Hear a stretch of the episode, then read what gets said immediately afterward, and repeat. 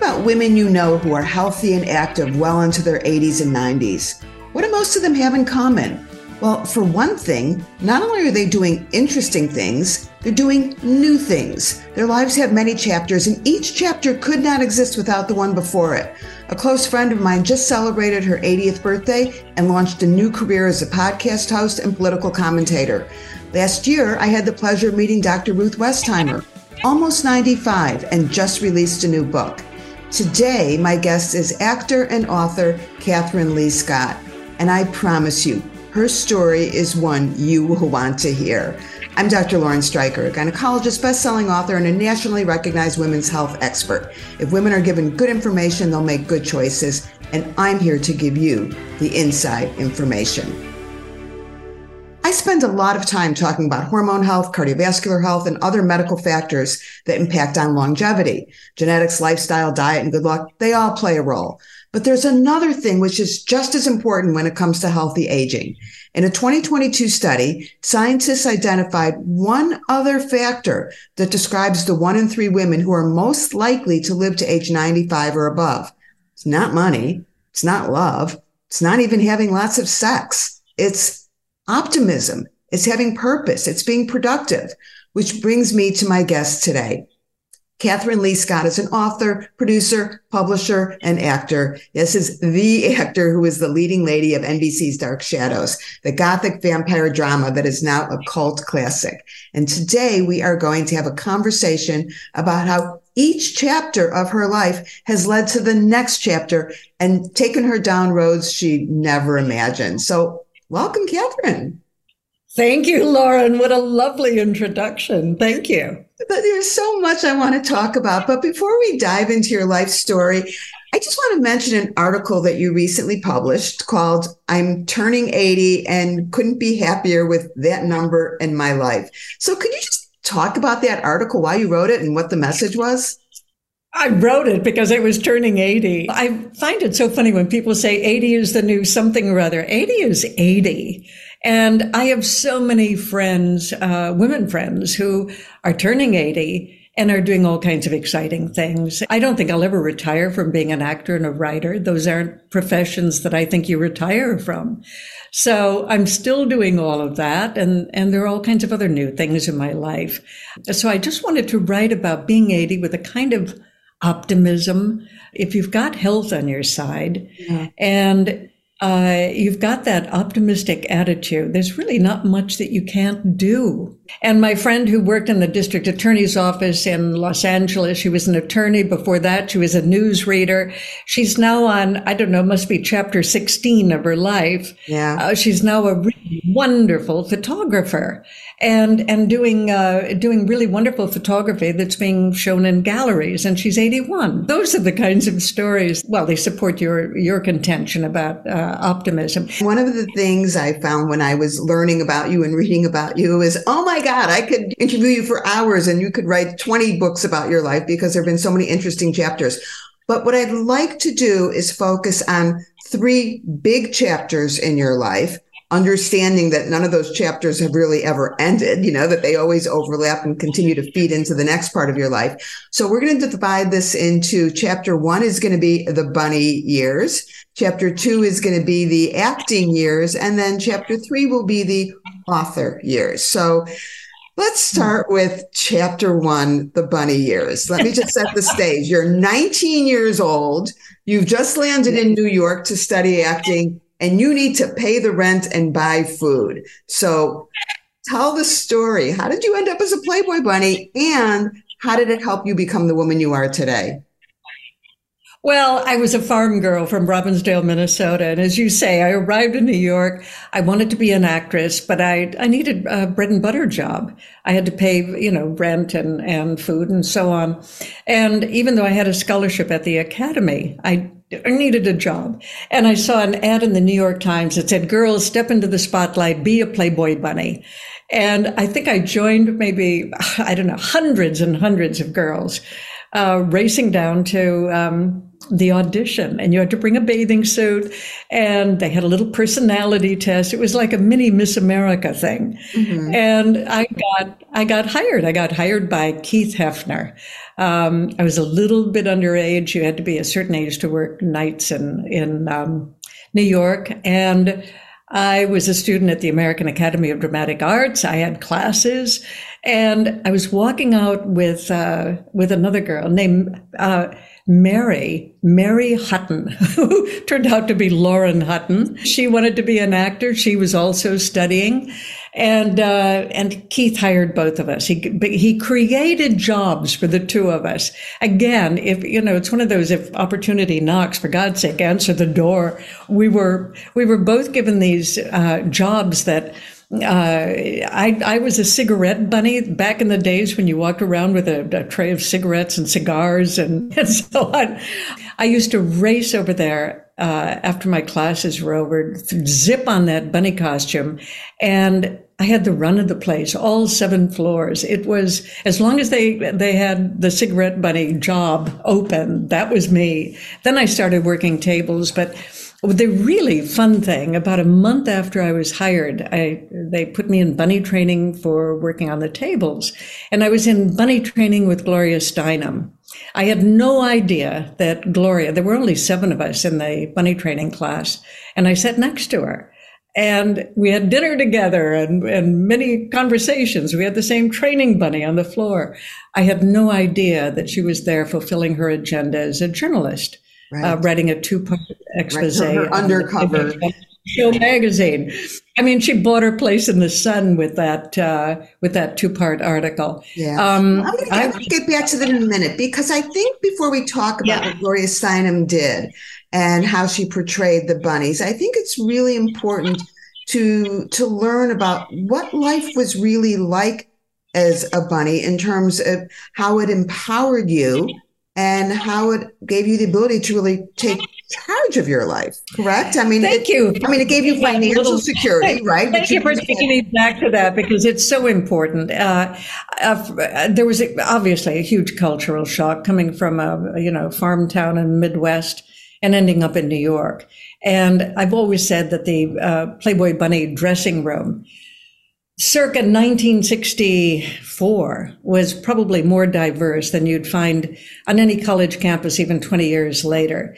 There were there were women who were uh, literally from all over the world. There, there was a there was one uh, German bunny who had fled the Berlin Wall. There were girls there who were heiresses. There were girls that grew up in the projects in Bronx and, and Newark, New Jersey. And, and we were all, all 110 of us who were working at the New York Playboy Club. Uh, we were just all thrown together. It was, it was a marvelous experience. If you were to ask me what the best part of working at the Playboy Club was, it was getting to know these women, many of whom are still are still close friends. It was the idea that uh, being a Playboy bunny was obviously considered provocative, risque, whatever. But women attracted to that job, I think we all felt that we were kind of uh, it was a walk on the wild side in a very safe way. Yeah. We were so protected there. Yeah, uh, something that we can't emphasize so well. enough because one of the misconceptions about being a Playboy bunny, which Gloria Steinem didn't help with, is that there was that there's this idea that oh that there's an expectation that sexual favors were part of the job, but in reality, it was quite the opposite. A lot of the women that I that I was in school with, um, who were working in as sales girls or as uh, Girl Fridays or or uh, temp secretaries and and so on, were working in environments that were no nowhere near as safe or protected as I was at the Playboy Club.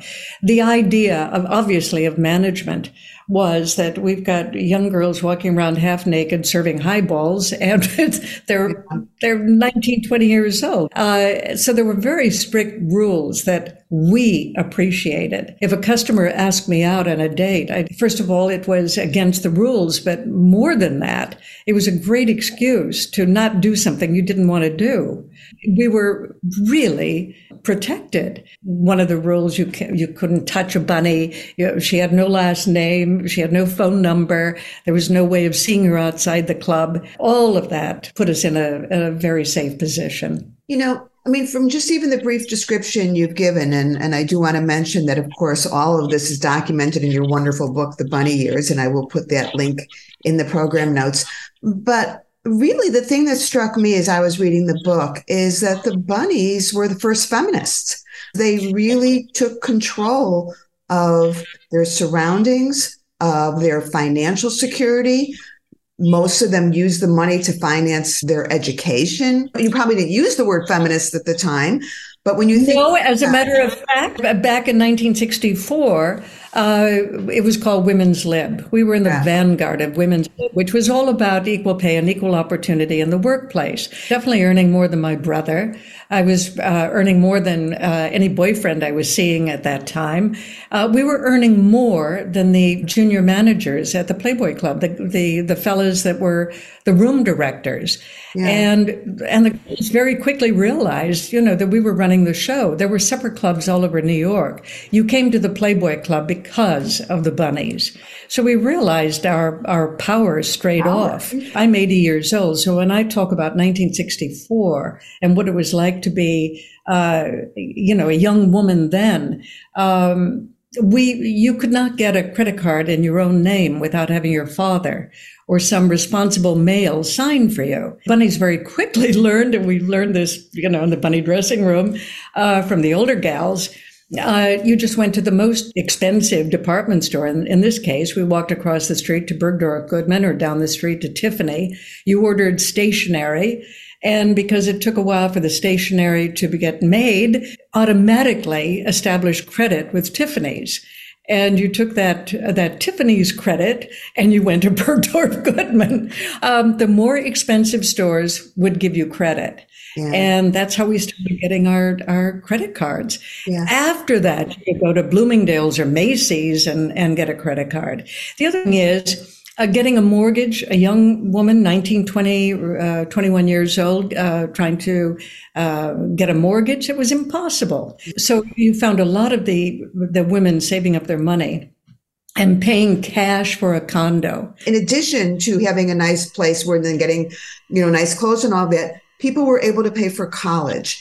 And one of yes. the things I loved about the book is that you really you know you interviewed the bunnies. Majority of them, it appears, the bunny years were just like you. The first chapter in very interesting lives, CEOs, successful entrepreneurs, doctors, lawyers. It's really quite mm-hmm. extraordinary. I, I think I mentioned to you earlier before we started recording that I worked my way through college and medical school as a waitress in a, in a very busy Chicago restaurant. And today I'm still friends with those waitresses who, yes. like your friends from the bunny years, are women who are incredibly successful because we took ownership, we took control, and we said, we are going to make things happen. The other thing that's interesting is that when we talk about Hugh Hefner, you know, in addition to being a champion for civil rights and reproductive rights and being anti-racist, you mentioned the diversity in of the bunnies, and that was very unusual there to have Asian bunnies and black bunnies in, in New York circa those years. And he made that happen. But I mean, really, he was a feminist. Would you agree with that? I would agree with it. And uh, and as far as the the civil rights aspect of it, uh, the first club, of course, was the Chicago Club. Second was Miami and New Orleans, and yeah. and then of course New York. The the New Orleans and Miami clubs were franchise clubs, and because of rules about you know segregation, a, a lot of the talent was treated differently. And and Hef wanted uh, he wanted everybody to have access to a Playboy key, and he wanted his entertainers treated equally. Uh, and he bought those franchises back. And that was at a time when that sort of thing was was really not that was unheard of. So, uh, and also his attitude toward women. I didn't know him when I was working as a Playboy bunny, but when I started writing the bunny years and I spent more time talking to him and, and so on, I, I can't tell you uh, how respectful he was. He ended up allowing me to use his library, his personal library, um, which was a terrific boon for the for the book and, and for fact checking. Yeah, so many of the people who worked at the uh, at the mansion, but certainly at the magazine, uh, were women. He gave wonderful opportunities to uh, women in, in executive positions. Well, and even though I didn't know him back in the uh, you know the, the, days when I was a, a bunny, I, ne- I, never crossed paths with him in the New York club. It was uh, his philosophy and and his um, his way his management really it, it, permeated the, the, the the whole enterprise. And if you were to again to ask me what the most important thing was that I learned there, it was how to conduct myself in an adult environment. That's something that all young men and women need to learn, and we learned it under probably the best sorts of circumstances. Yeah. So to circle back to the whole Gloria Steinem thing, a lot of the misconceptions about life as a Playboy bunny are a direct result of, of Gloria Steinem's article. And, you know, this expose was not flattering. She portrayed the bunnies as being victimized and exploited, which I think you've now made very clear that it was exactly the opposite. So uh, you worked with her. Why did she get it so wrong? Did she write the piece before she started working or why was her version of what was going on so different than than the reality. First of all, there's such a lot to admire about Gloria Steinem. Absolutely. She's done such a lot so we're going back now to the very beginning. She was seven or eight years older. She had already graduated from university. She'd traveled. She was she was working. In other words, uh, she'd been assigned to write this piece, and she was fulfilling that agenda. So I don't think that she really paid attention to the young women that she was working with. In the time that the two of us had had dinner together and and talked at length, and she knew why I was there. She knew I was a scholarship student. She knew my ambitions and aspirations, and and and she knew that about so many of the other uh, young women that she was she was working with. Yeah. We were much younger than she was, and every bit as ambitious as she was. But I don't think she recognized that. And when her article appeared, I remember being in the bunny dressing room, looking at the the first installment, and we were we were appalled and very hurt because well, it was a betrayal. It was a betrayal of you. It was a huge betrayal. I mean, she worked among us. It had a lasting impact on how people felt about what we were doing. Yeah, uh, there was no. Does. Way, I mean, when you look even uh, now, even now, six years yeah. later, if yeah. when I'm talking about it, you know, it is still the gospel of the way things were. And that, and, and I'm here to tell you that that was not. I was there at exactly the same time, working the same shifts with the same people and, and had a totally, totally different experience. Well, but it wasn't just you. It was when you read your book and you interview many, many, many, many bunnies and all of them talk about the fact that this was a life changing experience in a positive way and enable them to go on and do many other things. So, you know, it would be interesting to know if she ever regretted that or, you know, kind of looked back and said, hmm, maybe I wasn't fair. No, I don't think one article I, no, I think she's um, uh, Lauren, I think that she is so invested in it, and and she would not she would not under any circumstance uh, say that. I actually ran into her a couple of months ago at an event. We had our photograph taken together, sort of arms around each other. You know, I didn't I, I didn't bring it up. I didn't mention it at all. So she uh, it was a, she didn't recognize or know you as a former bunny. You had your arms around each other. She may have recognized me, but we didn't talk about it. And the point is, I have really strong feelings about it. I would not have written the book without with that fire in my belly. You know, I, I interviewed almost 300 women uh, who worked at all of the different clubs, 25 of them over that 25 year uh, history. Uh, the clubs essentially closed in 1985. They started in 1960, yeah. and I, I, uh, the just the trajectory of, of uh, women's lib moving into uh, you know real feminism during that 25 year period. I talked to women who were um, you know maybe 15 20 years younger than me but we all still had that feeling about what playboy what working as a playboy bunny had uh, done as far as making us who we were and and giving us that sort of launching pad that um, uh, that was really um, so important in my life, but also in, in the life. That. You know, it never would have happened.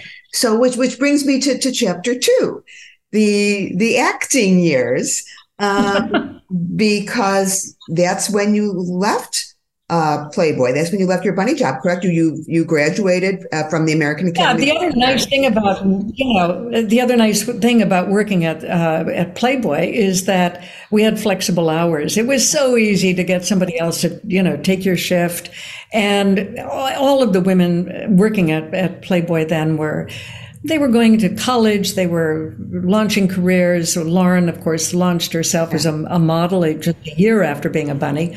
Um, and uh, and so um, I was auditioning the whole time that I was working as a Playboy bunny, and and then I got the job on Dark Shadows, yeah. and I called my mother back in Robbinsdale, Minnesota, and and I told her I I got this job in a new soap opera, and she said it's new though. I haven't heard of it.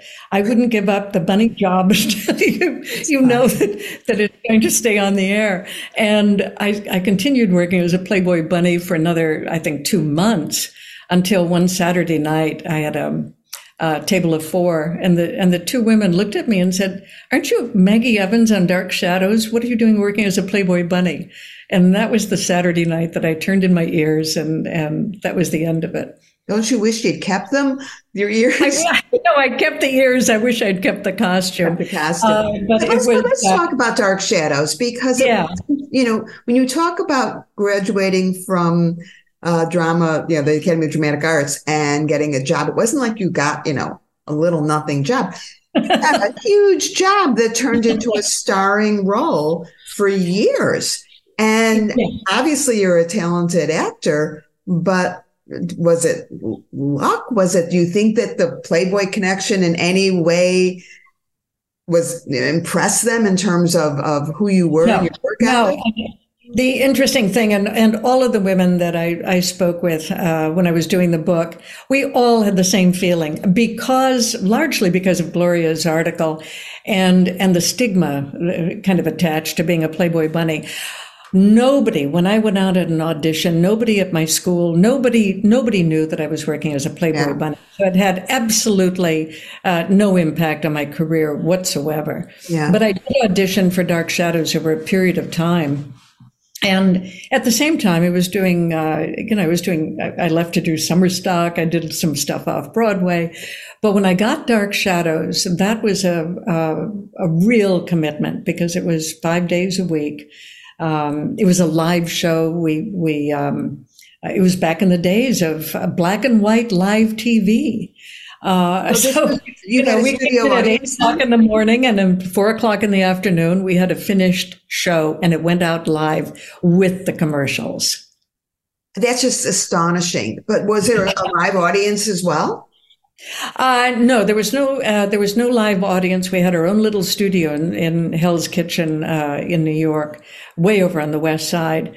But it was again an extraordinary experience because I was working with a Hollywood legend, uh, Joan Bennett, an Academy Award nominee, Grayson Hall, uh, you know, wonderful veteran actors who were primarily stage actors. Most of the young actors hired, uh, including myself, we were stage trained. And uh, we worked together like a repertory company. I ended up playing four different roles on the show. In different I was, time, time I was the ingenue lead. I was the main squeeze of the of the uh, vampire Barnabas Collins. Uh, I time traveled. I played a wonderful role in the 1700s, uh, uh, Josette Dupre. And then Lady Kitty Hampshire in the 1800s, Rachel Drummond, a young governess in um, the 1800s. Uh, and then Maggie Evans, a waitress in a diner. and I walked so right into that. that. I have to tell you, when uh, when my first day on the set as Maggie Evans in that diner, um, I was. I, every every bit of what I knew about being a Playboy bunny went into it. See, it all it all helps. Absolutely, but it was just a, it was a fabulous opportunity, and then our creator Dan Curtis uh, really wanted to do feature film, and and then uh, our third year he started. Um, he started to raise the money to do a feature. So I ended up starring in House of Dark Shadows, based on, on Dark Shadows, uh, with Jonathan Frid. And it, we did the film for MGM. It it was a box office success. It made so much money that it saved MGM from bankruptcy that year. Yeah. And I was I was launched as uh, uh, an actress with my um, with my first feature film. Well, and then went on to do to do many more. And one of the things I thought, is, well, you know, there's no way I could possibly list everything you've appeared on. You know when you look at not only your theater appearances but your tv appearances and your and your serial appearances and you know multiple multiple movies. I mean it just goes on and on and on and continues. It's not like you've stopped acting. You're continuing. No i'm doing a film. I'm i'm actually doing a film now and i'm also working on a I'm rehearsing for a play that my friend Susan Sullivan, who was a bunny with me at the Playboy Club, and I know you know her from Falcon Crest and Dharma and Greg and Castle, uh, but she's my oldest friend. She's uh, written a play that we're doing, uh, and uh, David Selby, who was with me in Dark Shadows, is going to be in it. Um, so no, uh, and Susan, by the way, is also uh, 80, just a little bit older than me. Mm-hmm. Um, and uh, again, you know, uh, none of us have ever stopped, and I see no reason to. No, of course not. And I, I did see something about potentially rebooting Dark Shadows. Is that a rumor yeah, a possibility? We, we, you know, we, we're currently uh, in a writer's strike, so everything is ground to a halt. But uh, yes, there's a wonderful writer, Mark B. Perry, who's written a new version of Dark Shadows, and uh, and it's my hope that I will be part of it when it's rebooted, which would be wonderful. Imagine coming full circle. What ties you know my career up in a pink ribbon. I'm sure you saw Rita Moreno in in West Side Story in the movie and yes. playing a role different than what she had originally played. And I just love that. It was perfect. To talk yeah. about full circle. So, chapter three. Yes. the writer. The writer. It's just astonishing to me the volume of work that you have produced not just fiction books and nonfiction books, but of course writing for newsletters like the Arp, which is by the way how we how we met because I, I write for I write for the Ethel as well, and I'm going to get to some of the articles that we kind of have on the same topic. But the writing thing is huge. So, at what point in your life did you discover you were a writer? Because I know for me, before I went to medical school, I thought I was going to be a journalist and I was an English major and I always liked to write. And I thought that everybody could write and I thought everyone liked to write. And it was a real revelation to me to learn much later in my life that no, that's, that's not the case. so what What was it like for you? When did you realize you were a writer? Oh, I, I realized it in the second grade. I was so. Uh, my mother had an old uh, an old typewriter, an old upright, and I would bang away on that uh, uh, even when I was seven, six, seven years old. But when I was in second grade, I wrote a play about George Washington. I gave all the good lines to Martha Washington, and then our class performed it for all of the second grade classes and I got my, I think my really my first taste of what that was like um, to make something and and to see it all the way through. Um, I, uh, I, and I was in all of the school plays, uh, but I also wrote for the, the school newspaper. And uh, and when I was 16, as you know, uh, because you're in, in Chicago, uh, at Evanston at Northwestern University, they have a wonderful program for 16 year olds. I applied for it. I had won an award, a state award, uh, for a piece that I had written about Carl Sandburg, also from Chicago, and um, and that. But I'd also won an award for acting, and I applied for both uh, for the Cherub program at Northwestern University. And I got the scholarship and the acceptance uh, as an actor. Yeah. And it kept happening that whenever I applied for uh, a scholarship or whatever, it always ended up being in the acting. Uh, but that never meant that I didn't want to be a writer. So even all of these years when I was um, when I was working as an actress, I was still writing. Uh, you never stopped. Yeah. I never stopped that. Uh, but what really turned uh, the tide uh, was when I, I wrote a book about dark shadows. And, and it happened to coincide with the 20th anniversary of the of the show. The book was a big success, and it um, and I think that's what propelled me to you know to keep uh, to keep writing. Mm-hmm. Um, now, was that when the, the Dark Shadows returned to Collinwood? Yeah, that that was one of them. It began with uh, oh, Shadow's Memories, oh. and that was the first one that I, I wrote.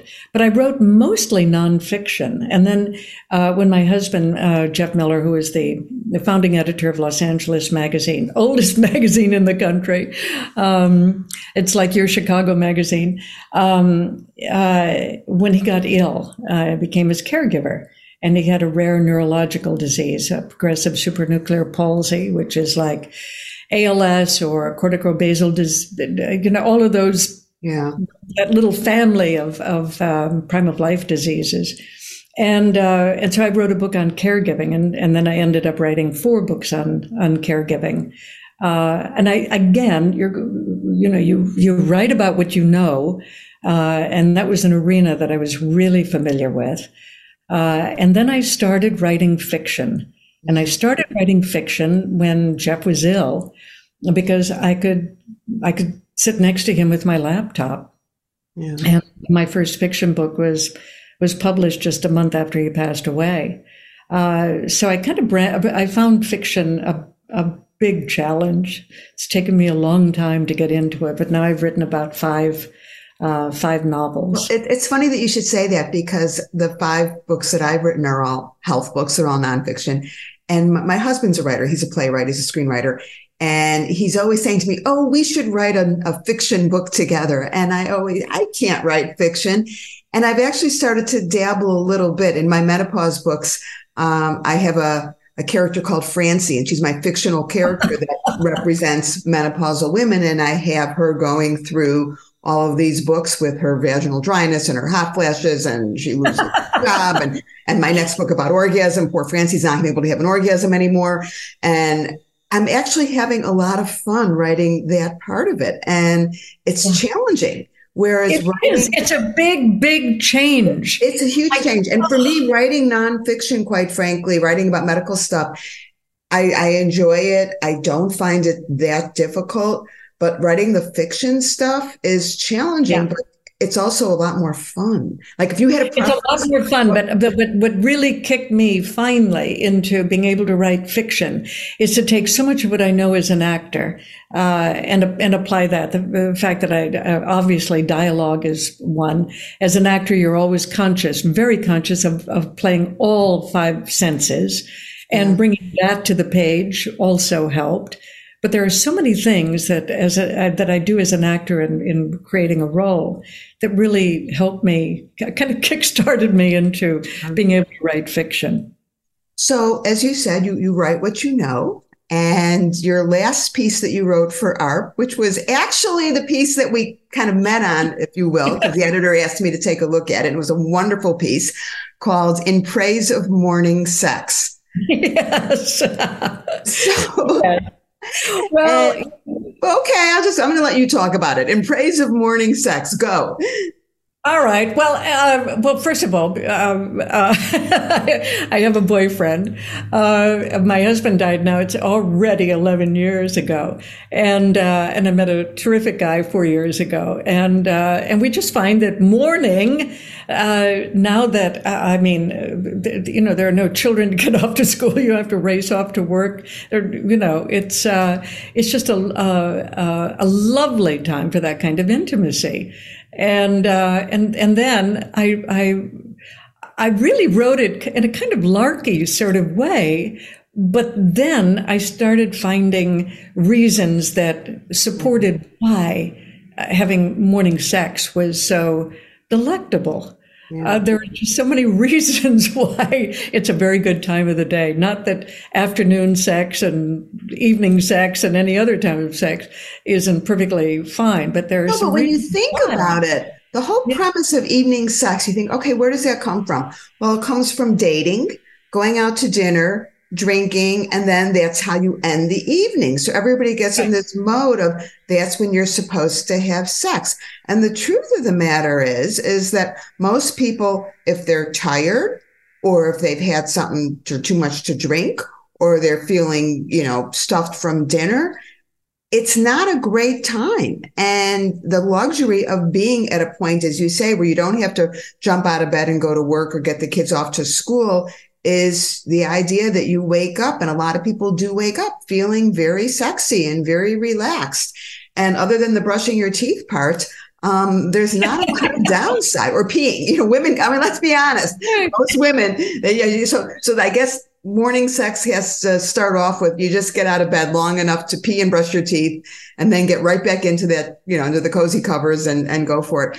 But but seriously, when when you think in terms of yourself as a sexual erotic woman, that may just be who you are and and that's developed over life do you think circling back to your early years at playboy that that helped you in terms of developing your own sense of sexuality and um and and feeling confident in yourselves as a sexual person or oh. it's just who you are I was going to leap in there and say no. And then I realized that, of course, when you're 18, 19 years old, uh, uh, all girls wonder if they're pretty enough and they're, they're sexy enough and all that sort of thing. Um, getting a job working as a Playboy bunny and wearing that provocative costume and having uh, the self confidence to walk into a room where everybody is wearing business suits and you're dressed, you know, in this one piece bathing suit sort of costume. Um, you know, you, uh, you, yeah, you develop a, a, sense of yourself. It's not just a sense of yourself sexually, but it's uh, a, a, sense of your, your own power yeah. and, uh, and also your, uh, your, um, I, I, can't find the word well, for it's it. It's really confidence. It's, it's a confidence in yourself. Yeah, you project uh, yourself, and and don't you? You know, it's so interesting because very often we we know women who are not necessarily classically what we would think of as beautiful, but yet they're the ones that when they walk into a room, everybody yeah. takes notice. There's a sexuality. There's a sense of this woman thinks well of herself. This woman is confident. And really, I think that that's what makes someone a good sexual partner is to, of course, being able to communicate if there's a partner and all of that and being aware, but you have to be confident. You have to have yes. a sense of yourself. And I think that comes from early experiences. Yeah, confidence is sexy. There's no two ways about it. Yeah. We're attracted to people who have a sense of themselves, who are comfortable in their own skin. And and you if you learn to project that and, and you really have a, an inner sense of it, um, you're well on your way to being a very sexual person. Yeah, absolutely. Sensual person, yeah. Sensual, yeah. All right. Retirement is not part of your vocabulary. I was going to ask you what's next up for you, but you've already told us a little bit about that. You're working on this theater piece. Any and you're writing for Ethel, uh, the the AARP newsletter, of course. You'll continue to do that. What else? Yeah, what else the, um, it's the documentary uh, based on the Bunny Years book. It's 20 years ago now, and I realized that it was no longer available. I, and we're now in the process of reissuing that with a, a new beginning, a new end, but essentially it's the same piece. In looking at it, I realized that fully a third of the people in it, maybe more, including uh, Keith Hefner, Hugh Hefner, and fully a third of the women, uh, have passed away. And they are the ones who can speak from firsthand knowledge of what it was like to be a Playboy bunny. There have been a couple of things about Playboy, uh, some documentaries that have been out, but but they're not with people who were actually there. They're talking about it uh, without firsthand knowledge. I would. Mm-hmm. I'm really keen to get the bunny years back out there for a new audience. Uh, so I'm working on that, and uh, there's another documentary that I'm I'm also working on And, and I, I find that's a really interesting area now to go into. Uh, people are really appreciating documentaries in a way they haven't in the past. I am a huge fan of documentaries. And in fact, in Chicago, there's a series called Doc 10, which just ended. And I saw 10 documentaries in three days, including a wonderful one on, on Shere Hite and the Hite Report. Very excited about your mm-hmm. work and what you're doing. Well, I've got the uh, my my young friend Maggie Contreras, uh, and we've written uh, two actually two plays together. Maggie has a documentary called Maestra, which is about uh, women conductors, and it's having its premiere at Tribeca next week and I, I hope to do some of the fundraising for that. And it's just a, a wonderful, inspiring documentary to be able to work uh, now at this time of my life with younger people. She's in her 30s. Uh, the director of the film that I'm working on is 32. Uh, it, it, it really, uh, this is a nice time of life where I realized what it was like for Joan Bennett when I was working with her. Oh you know, and I came in as a, you know, 19 year old kid. Um, so, so there, there are so many opportunities that are opening up now that I'm, I'm really excited about. Oh, it is very exciting. And, and one of the many pieces of good advice that my mother gave me was always have younger friends and work with younger people because yeah. hopefully you will live a very long time and you will want to be around people who you like and you enjoy and who will inspire you to learn new things and to do new things. And you are certainly the epitome of that. Well, thank you. You're so inspiring. And I'm also glad that you're continuing to write for the Ethel. I think that that newsletter is just terrific. For listeners who aren't familiar with it, the Ethel, it's an AARP newsletter. It launched, what is it, about two, three years now? Yeah. And, and basically the editor of the Ethel gathered up writers who were established writers who mm-hmm. have experiences and expertise. And it's been an award winning newsletter. I'll put the link in, in the program notes.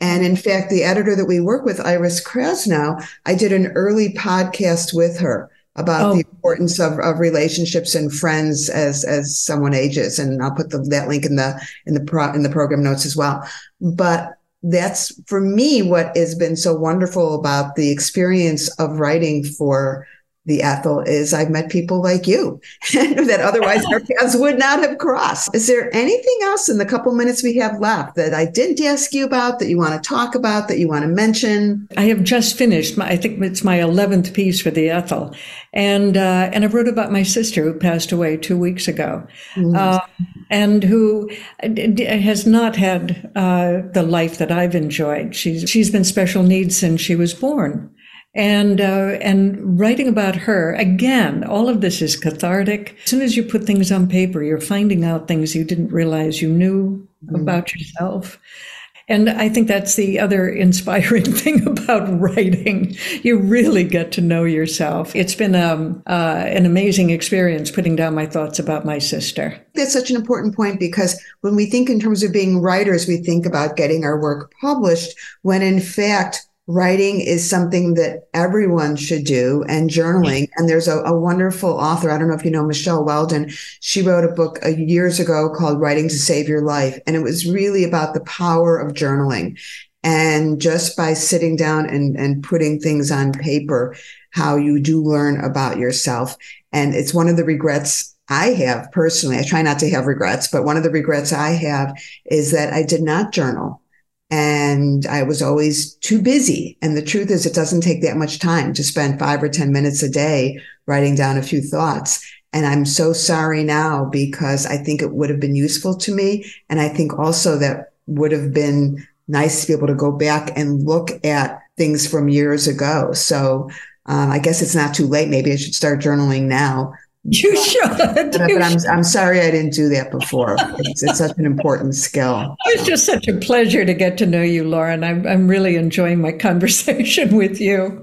Well, we're going to do it again, but we'll do it maybe when we're in the same city with a glass of wine. This has been wonderful. So thank you for spending this time. And I, I will also admit that I've never watched Dark Shadows, but now I'm going to. Oh, and oh, no. Wait for the new one to come out. well, but what's funny is, is last night I was having dinner with my sister-in-law, who's younger than I am, and I and I mentioned that I was interviewing you, and I said, Well, you've probably never heard of this woman because you were too young to have watched Dark Shadows. And she said, Are you kidding? She said, I know exactly who that is. And of course, I watch Dark Shadows. That sometimes we underestimate the impact that, that our life work has uh, on generations to come. Thank so, you for telling me that.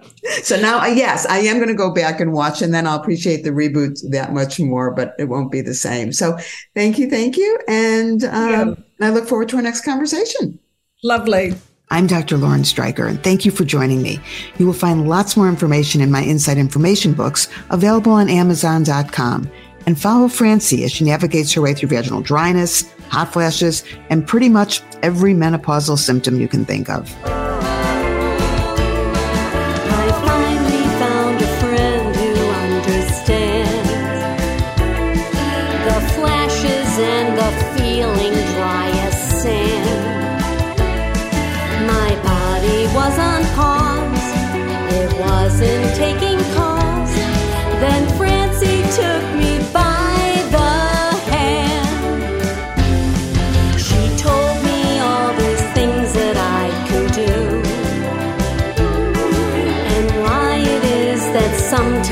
I feel blue. She helped me see the light